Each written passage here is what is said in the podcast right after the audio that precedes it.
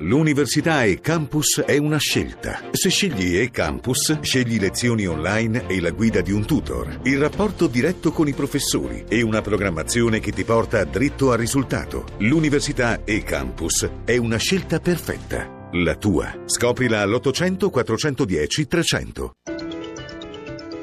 Radio 1 News Economy.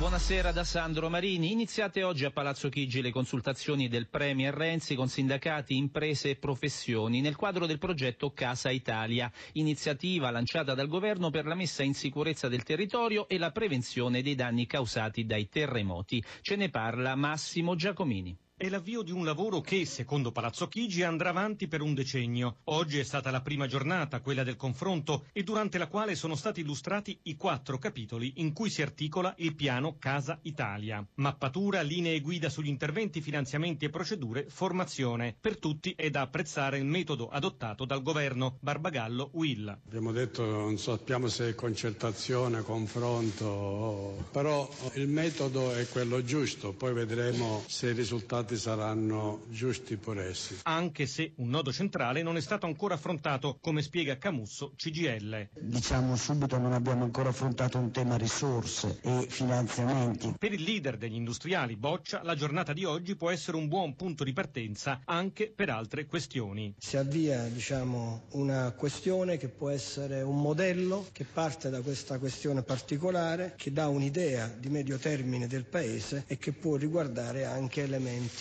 della economia complessiva, cioè la crescita. E adesso è la conclusione del sottosegretario De Vincenti. L'appuntamento è a fine mese, quando le parti sociali, imprenditoriali e professionali faranno avere al governo le loro proposte. Conti ancora in profondo rosso per la Banca Popolare di Vicenza che ha presentato i risultati del primo semestre, i particolari nel servizio di Sara Barovier. Un semestre che chiude con 795 milioni di perdite, di cui 313 milioni legati al contestato recesso di Cattolica dagli accordi commerciali, ma le perdite sono dovute anche all'incremento dei livelli di copertura sui crediti e agli accantonamenti per i risarcimenti. Al netto di tali effetti i risultati della Popolare sarebbero comunque negativi per 85 milioni. Sono i numeri della relazione finanziaria semestrale della Popolare di Vicenza presentati dall'amministratore delegato Iorio, dal presidente Mion e dal vice vicepresidente Bragantini.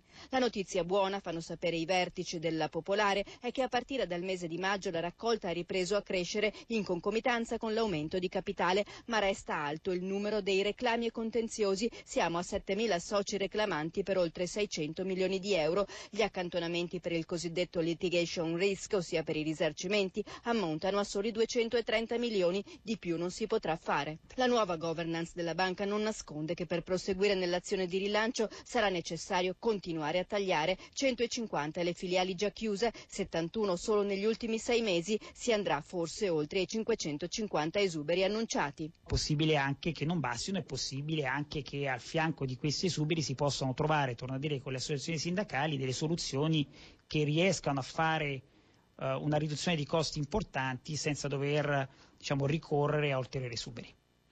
E siamo alla pagina finanziaria, ci colleghiamo con Milano con Paolo Gila. Buonasera Paolo.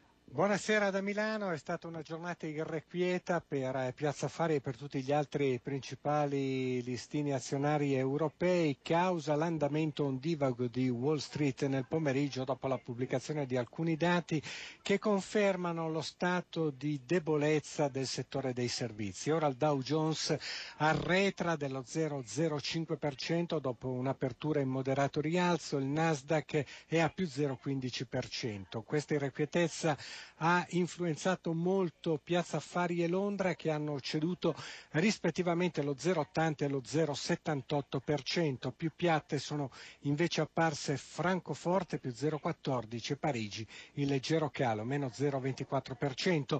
Penalizzato dalle vendite soprattutto i titoli del comparto bancario con flessioni generalizzate superiori ai due punti percentuali per tutti i titoli. Deboli gli energetici con il calo del prezzo del petrolio, segno positivo per i titoli delle società high-tech, quelle legate alla tecnologia come Leonardo, ST Microelectronics e Hughes.